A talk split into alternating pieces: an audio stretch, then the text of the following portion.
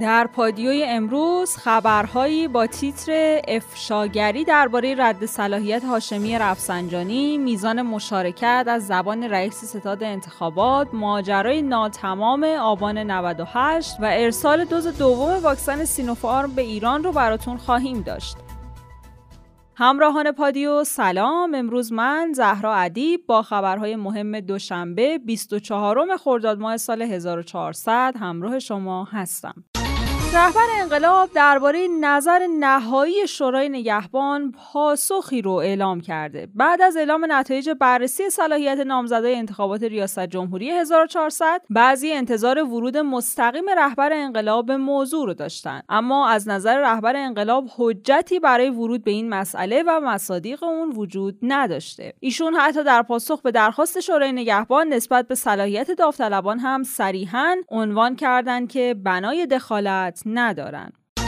حیدر مصلحی وزیر پیشین اطلاعات همچنان داره به افشاگریهاش ادامه میده و به تازگی درباره رد صلاحیت مرحوم هاشمی رفسنجانی صحبت کرده. شما عرض کنم که ببینید تو انتخابات ریاست جمهوری 92 خب ما یه سری جلساتی رو داشتیم. تو این جلسات بحثایی می‌شد که کف خیابون وضعیت چیه؟ بالاخره در یه جلسه گزارشی داده شد توسط خود منم دادم. گزارش رو دادم که خدمت شما عرض کنم که بر اساس گزارشاتی که ما داریم تو این انتخابات آقای هاشمی رای میار و کف خیابون. حالا یه عزیزی هم تو اون جلسه گفت یعنی چی؟ یعنی مثلا بچه حزب الله یا مثلا می‌ذارن این اتفاق بیفته و اینا. گفتم من بحث بچه ازگلایی ندارم. من دارم کف خیابون جامعه رو میگم بر اساس اطلاعات. چون من هر جام بودم تا حالا با همیشه بر اساس کف خیابون حرف می‌زنم. یعنی باید اطلاعاتمون اینجوری باشه. بعد خدمت شما عرض کنم من اقدامی که کردم این بود که اومدم هزینه فایده تایید صلاحیت و رد صلاحیت ایشون رو نشستم تو دو صفحه نوشتم. که منم بر اساس نظامم این کارو کردم. ببینید من هزینه فایده تایید و رد صلاحیت ایشون رو بر اساس حفظ نظام نوشتم نه چیز دیگر. وقتی نوشتم ایشون تایید بشه برای نظام این فواید رو داره این هزینه ها رو داره. رد صلاحیت بشه برای نظام این فواید رو داره این هزینه ها رو داره. بعدم جنبندی کردم که با توجه به موقعیت نظام و مسائلی که وجود داره ایشون به مصلحت نظام رد صلاحیت بشه. دلایل رد صلاحیت هم آورده یعنی شما رد صلاحیت آقای مرحوم رف... هاشمی رفسنجانی رو تاکید کردید بله من بر اساس عرض کردم همون هزینه فایده. جلسه شورای نگهبان هم من رفتم تو جلسه شورای نگهبان و خدمت شما عرض کنم که اونجا دقیقا اون چه رو به جنبندی رسیده بودم همه رو براشون خوندم. خب فقه های شورا نگهبان و حقوقدان های شورا نگهبان هر چه تو ذهنشون گشتن که یه انقلتی به مجموعه من بیارن که مثلا اینجاش قابل قبول نیست نتونستم.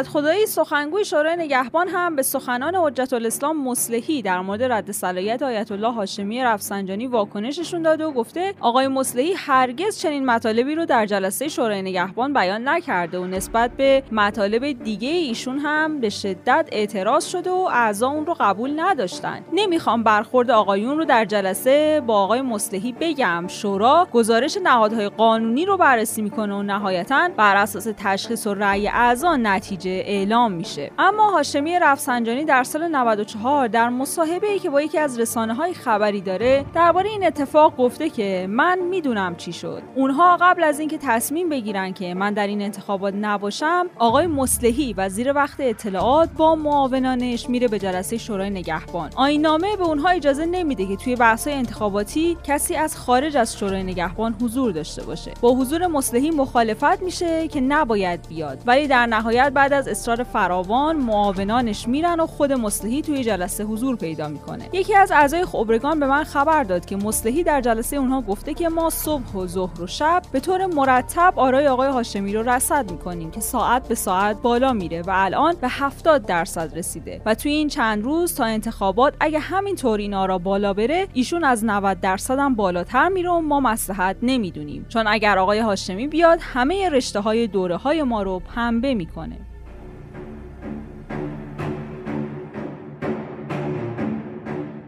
میزان مشارکت توی این انتخابات از زبان رئیس ستاد انتخابات جمال عرف گفته بخشی از نظرسنجی ها توی فضای مجازی در اختیار همه است و البته فاصله 10 درصدی در نظرسنجی ها وجود داره و اختلاف بین 37 تا 47 درصد برای مشارکت کنندگان هست. عرف همچنین گفته انتخابات ریاست جمهوری ایران توی 101 کشور برگزار میشه به جز کانادا چون دولت کانادا نخواسته که در برگزاری انتخابات ریاست جمهوری ایران مشارکت داشته باشه.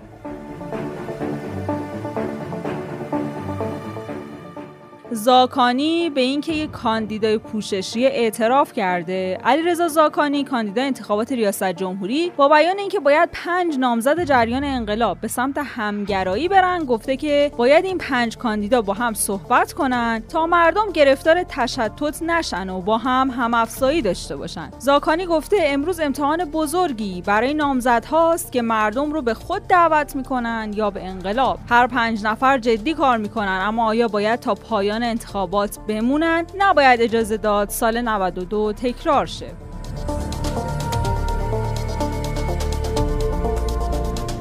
ماجرای ناتمام آبان 98 تیتر امروز روزنامه شرق بوده. اصلاح قیمتگذاری های انرژی یا به بیان راحتتر افزایش قیمت بنزین که توی آبان سال 98 اتفاق افتاد همچنان می‌تونه محملی باشه برای تاختن به دولت حسن روحانی. اتفاقی که باعث اعتراضات فراوونی توی کشور شد و خسارات جانی و مالی زیادی هم به بار آورد. مناظره سوم نامزد ریاست جمهوری هم فرصتی شد تا مخالفای دولت دوباره اون روزا رو به یاد رقبای خودشون بیارن. سخنان مطرح شده توی مناظره سوم باعث شد شورای اطلاع رسانی دولت درباره طرح افزایش بنزین اطلاعیه صادر کنه. توی این اطلاعیه اومده قبلا هم که گفته بودیم مباحث مربوط به اصلاح قیمت بنزین یک تصمیم کلان ملی و حاکمیتی بوده و توی جلسات متعدد سران قوا مورد بحث و بررسی قرار گرفته و بعد از اینکه در خصوص همه ابعاد و جوانبش اتفاق نظر حاصل شده مصوبه به امضای سران سه قوه رسیده و خدمت مقام معظم رهبری ارسال شده. بعد از تایید مصوبه از سمت رهبر انقلاب هم اجرای مصوبه از سوی شورای امنیت کشور در دستور کار قرار گرفته. بعد از اجرای این مصوبه تمام درآمدهای حاصل از اصلاح قیمت بنزین به 60 میلیون ایرانی پرداخت شده و دولت مطلقا درآمدی از این راه برای مصارف بودجه‌ای نداشته. پرداخت این مبلغ حتی الان هم به عنوان یارانه معیشتی ادامه داره.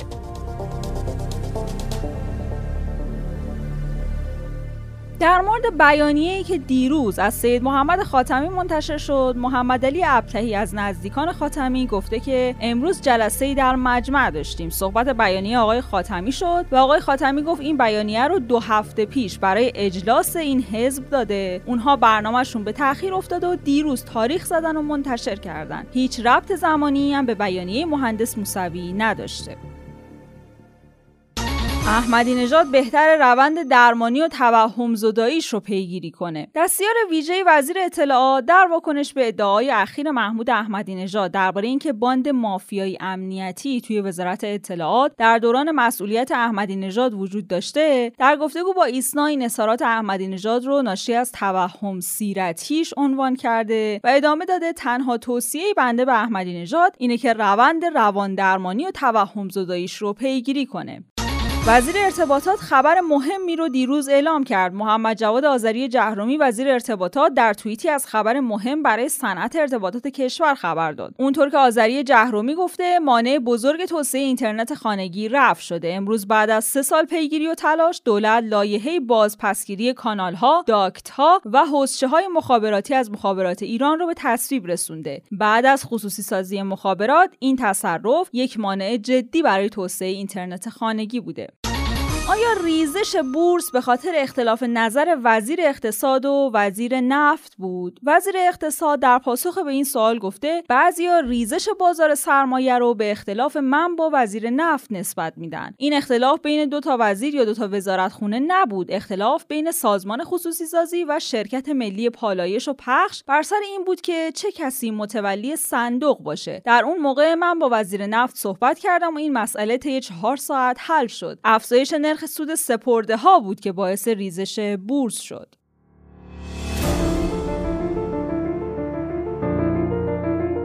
طرف های مذاکره این چند تا مورد باقی مونده رو هم بپذیرن. روحانی امروز گفته اگر آمریکایی ها و دیگر کشورهای طرف برجام به تمام تعهداتشون برگردن ما هم بعد از راستی آزمایی به تمام تعهداتمون برمیگردیم.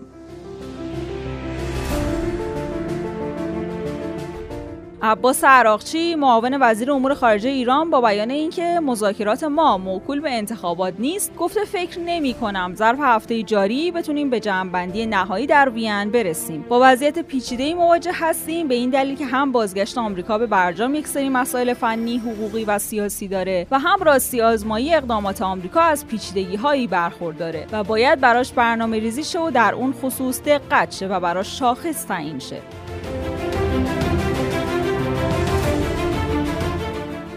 آژانس بدون توافق هسته ایران یک کور سرگردانه گروسی مدیر کل آژانس بین المللی انرژی اتمی گفته توافق هسته ای با ایران لازمه دسترسی به فعالیت های هسته ای ایرانه داشتن توافق هسته ای با ایران ضروریه چون در غیر این صورت ما یک کور سرگردانیم. در حال حاضر هیچ اطلاعاتی نشون دهنده تسلیحاتی بودن برنامه هسته ای ایران نیست. اما افزایش میزان غنیسازی ایران یک مسئله خیلی جدیه. چون وقتی تا سطح 60 درصد غنیسازی کنید بسیار به توانایی ساخت بمب نزدیک میشید.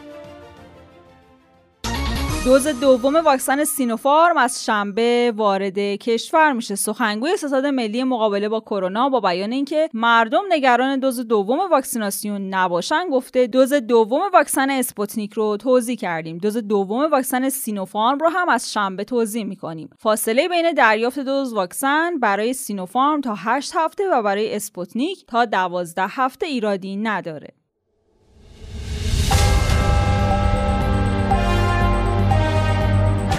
همونطور که می‌دونین ما هر روز ساعت 8 شب خبرهای مهم روز رو به صورت تصویری براتون در یوتیوب رادیو پادیو منتشر می‌کنیم. برای اینکه بتونید ویدیوها رو از اونجا بگیرید زدن دکمه subscribe و زنگوله رو فراموش نکنید. لایک و حمایت شما باعث دلگرمی ماست. لینک یوتیوب رو در کپشن براتون قرار دادیم. برای دیدن خبرها و ویدیوهای بیشتر می‌تونید در گوگل search کنید رادیو پادیو یا به سایت رادیو پادیو dot com سری بزنید. از همراهی امروزتون با پادیو سپاسگزاریم تا عصر فردا خدا نگهدار.